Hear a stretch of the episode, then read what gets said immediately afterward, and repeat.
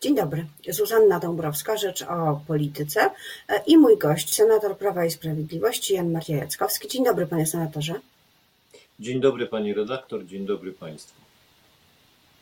Rozpoczęły się szczepienia e, osób e, starszych, które przekroczyły 80 rok życia. Już są problemy techniczne, no ale pewnie tego należało się spodziewać. To jest wielka operacja. Mam nadzieję, że te trudności zostaną przezwyciężone. Chciałam zapytać o Pana opinię co do perspektywy takiego wyszczepienia obywateli naszego kraju, by nabyć odporność. Czy to się uda?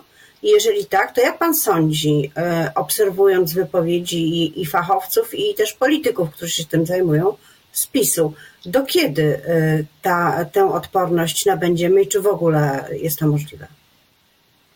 No mam nadzieję, że e, ta odporność zostanie na, nabyta. Natomiast problem, problemy widzę dwa.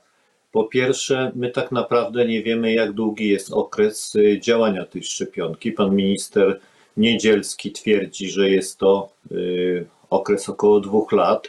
Niektórzy twierdzą, że jest to krótszy okres, y, gdzie uzyskujemy odporność na przeciwciała. Y, I w związku z tym my stoimy właściwie przed wezwaniem takiego permanentnego szczepienia. To nie jest tylko problem jednorazowego zaszczepienia 60 czy 70, czy tam ponad 50, jak się mówi, procent populacji mieszkańców Polski, ale to jest właśnie problem takiego permanentnego szczepienia i to jest ogromne wyzwanie, właśnie takie logistyczne i również społeczne. I to jest pierwszy, pierwszy wniosek. Drugi wniosek jest taki, że mimo tych takich statystyk, które wskazują, że zmniejsza się odsetek osób, które nie chcą się zaszczepić, i sądzę, że tutaj jednak nadal jest znaczna część. To mówię, no, nie mam jakichś danych tutaj specjalnie statystycznych, ale na podstawie różnych rozmów w swoim otoczeniu zawodowym, społecznym, rodzinnym. I, widać wyraźnie, że tutaj im więcej będzie takich informacji szczegółowych, bo przecież my szczegółów tej szczepionki do końca nie znamy jej okresu ważności, to i przede wszystkim Y, to będzie to, ta kwestia będzie na pewno dyskutowana. I trzeci element jest ważny. No, też do końca nie wiemy, jak ta szczepionka oddziaływuje y, w sytuacji różnych chorób, które ludzie mają. I to też jest element, który jest podnoszony podczas takich rozmów, pani redaktor. Jeżeli ktoś choruje przewlekle na dane schorzenie, Y, czy ta szczepionka przypadkiem y, nie może mieć jakichś skutków ubocznych. Tutaj y, producent się w pewnym sensie zastrzega, tak? To znaczy nie bierze odpowiedzialności za uboczne skutki tej szczepionki. I to jest dodatkowy element. Rząd słusznie opracowuje w tej chwili taki fundusz odszkodowawczy właśnie dla tych osób, ale na pewno na ten temat dyskusja będzie trwała. Reasumując, nie potrafię Pani odpowiedzieć na pytanie, kiedy realnie może zostać zakończony program zaszczepienia 50-60% polskiej populacji, bo co innego jest w deklaracjach, y, które mamy ze strony administracji publicznej, a, a inaczej będzie to y, kreśliło życie. Mam nadzieję, że to nastąpi jak najwcześniej. Ja tylko chciałam powiedzieć, że przy różnego rodzaju lekach, także najprostszych, nie chcę wymieniać nazw, żeby, e, żeby tutaj e, nie robić e, kryptoreklamy, ale przy zwykłych lekach, które się bierze na przeziębienie, też są zastrzeżenia dotyczące chorób przewlekłych. No to jest chyba zupełnie zwyczajny sposób e, postępowania. Chciałam też zapytać, czy Pana zdaniem świat polityki e, zdaje egzamin, zarówno jeśli chodzi o popularyzację szczepień, jak i o zachowanie tych obostrzeń, tych reguł, które są wprowadzane przez rząd. No tu przykładem oczywiście jest była wicepremier pani Jadwiga Emilewicz i to, że zwyczajnie kręci w sprawie tego wyjazdu z synami na narty. Ale, ale ona jest tylko takim przykładem emblematycznym. Mamy do czynienia z wieloma postawami przecież. No ja myślę, że tutaj, y, no, jeżeli chodzi o świat polityki, no to przecież pan premier y, y, Miller przecież no, wypowiadał się na ten temat, skorzystał ze szczepienia, no nazwijmy to poza kolejnością, jak rozumiem, był przedstawiony w papierach jako nie, niemedyczny pracownik tej, służby zdrowia. No więc moim zdaniem tu największy jakby skandal z tymi szczepieniami takimi poza kolejką polegało, że po prostu no, doszło najprawdopodobniej do fałszowania takiej dokumentacji, na podstawie której te szczepienia wykonywano. No, mamy wspomnianą panią premier Emilewicz, ale generalnie no, zdarzają się takie sytuacje nie tylko w Polsce. Ja ich oczywiście nie chcę jakoś tam no, usprawiedliwiać. Tym niemniej, e, generalnie ja nie spotkałem jakichś wypowiedzi e, poważnych polityków, którzy by no, zachęcali do nieszczepienia się, podważali czy, czy, czy, czy, czy podejmowali tego typu działania. Ja takich wypowiedzi nie widziałem, więc sądzę, że tutaj jeżeli chodzi o rolę polityków, to ona powinna być, nazwijmy to, służebna, w tym sensie, że przecież każdy z nas, polityków, ma swoich zwolenników, ale też ma swoich przeciwników, więc jeżeli na przykład y, y, te komunikaty są w jakiś sposób generowane, one też różnie są odbierane w zależności od, od poglądów politycznych odbiorców. Ale co do zasady, ja tutaj nie widzę, nie widzę jakichś, jakichś braku czy zaangażowania, czy, y, czy y, bagatelizowania problemu pandemii y, i tego typu historii, no to można powiedzieć, że tu ponad podziałami jest pewnego rodzaju konsensus. Oczywiście opozycja krytykuje rząd, że można by to było robić lepiej, ale to jest normalny element, można powiedzieć, dyskursu demokratycznego. Zresztą nie tylko w Polsce taka debata i takie dyskusje się odbywają.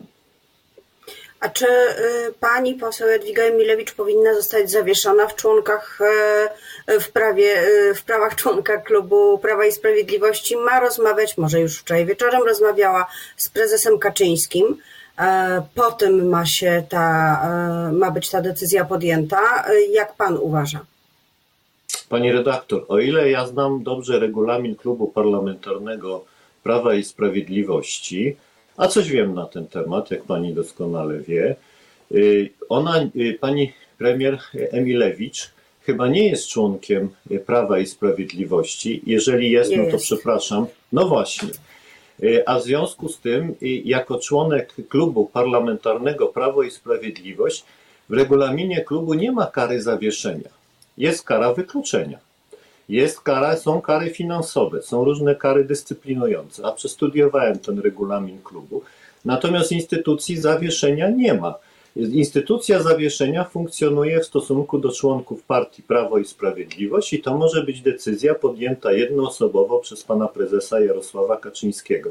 I w przypadku na przykład tych posłów, y, którzy głosowali przeciwko piątce dla zwierząt, to nastąpiło to właśnie zawieszenie z mocy y, y, statutowych uprawnień pana prezesa y, Prawa i Sprawiedliwości. Natomiast w przypadku klubu parlamentarnego o wykluczeniu decyduje klub na wniosek pisemny w obecności co najmniej połowy członków klubu, a to jest w gremium około 300 osób, jeżeli weźmiemy eurodeputowanych, senatorów i posłów, a wszyscy razem stanowimy klub parlamentarny y, i musi się odbyć to głosowanie i wtedy może nastąpić wykluczenie y, z członkostwa. Natomiast instytucji zawieszenia według mojej dobrej wiedzy po prostu nie ma.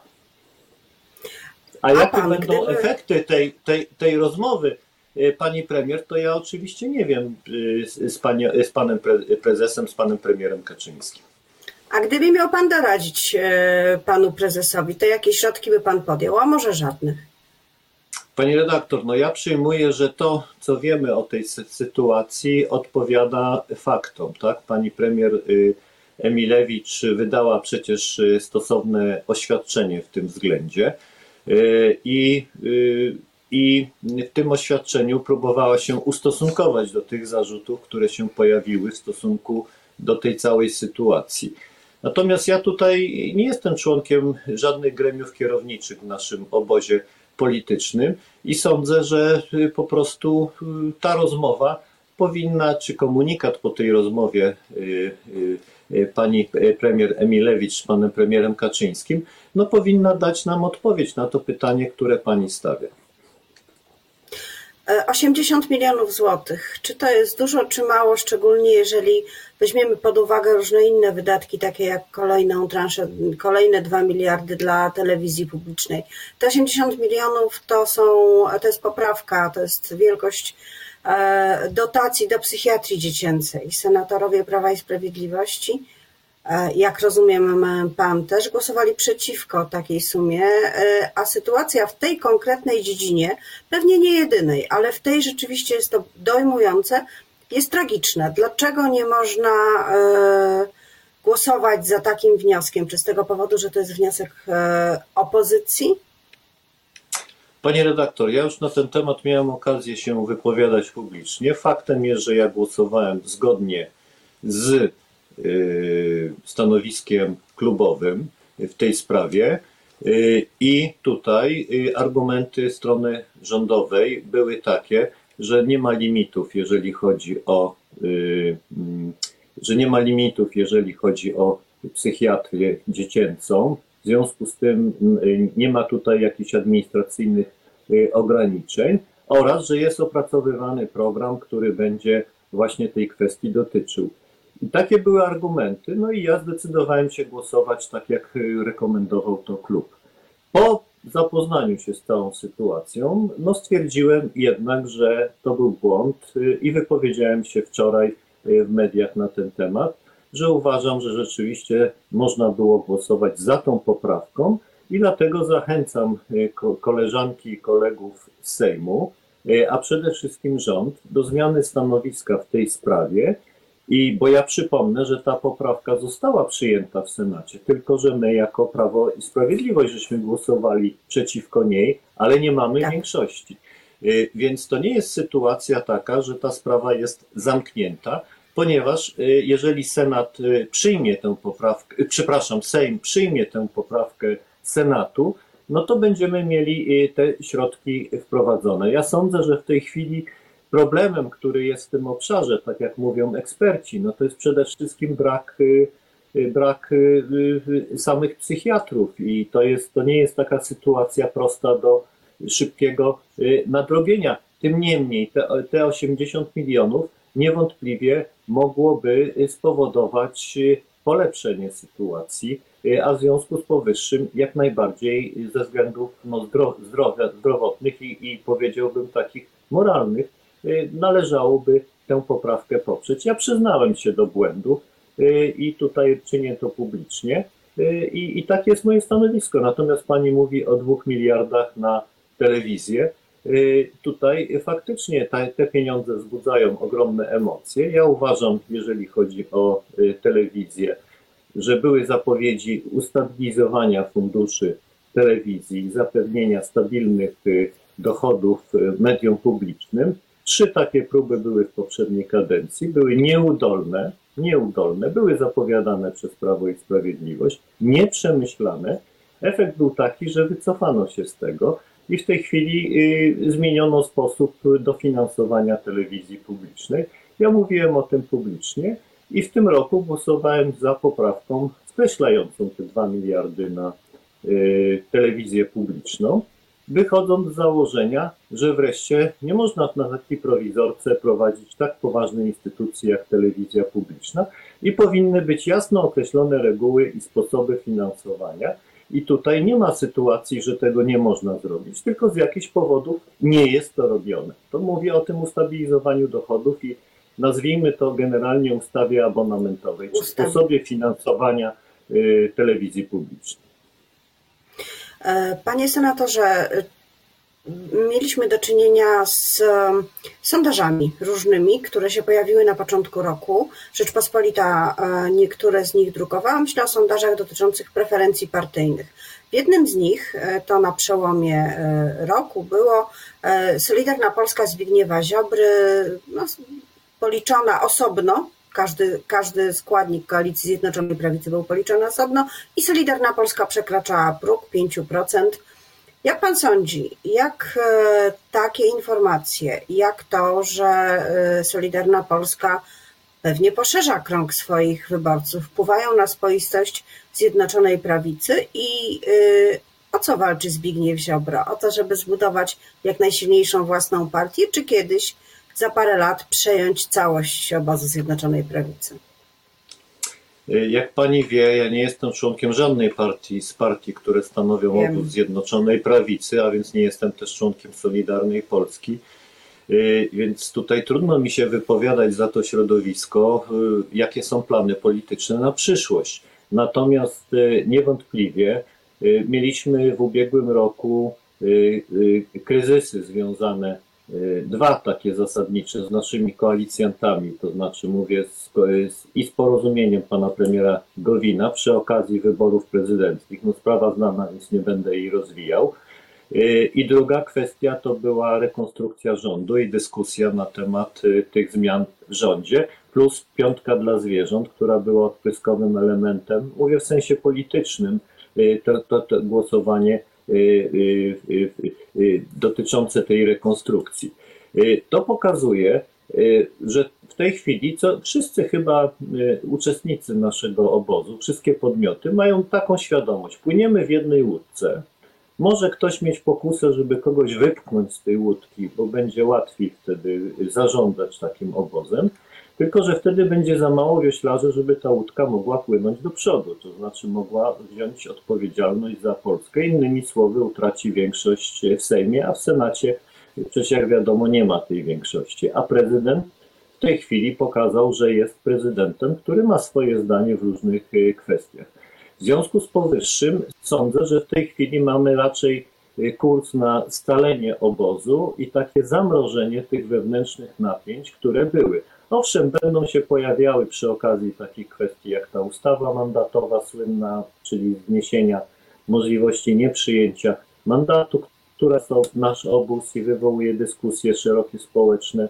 Y, I tego typu sytuacje będziemy po prostu mieli. Natomiast co do zasady, przypuszczam, że nasz obóz będzie scalony. Natomiast co do opozycji, to proszę zauważyć, że nie jest tak, że jak tam spada poparcie, bo pospadło, jak, jakbyśmy prześledzili sondaże na przestrzeni ostatnich 7-8 miesięcy, to automatycznie opozycji wzrasta to poparcie. No poza y, ruchem pana Szymona Hołowni, bo to jest y, jakby odrębny temat. Y, Natomiast zwiększa się liczba osób niezdecydowanych. Ona według różnych badań ma w tej chwili około kilkunastu procent.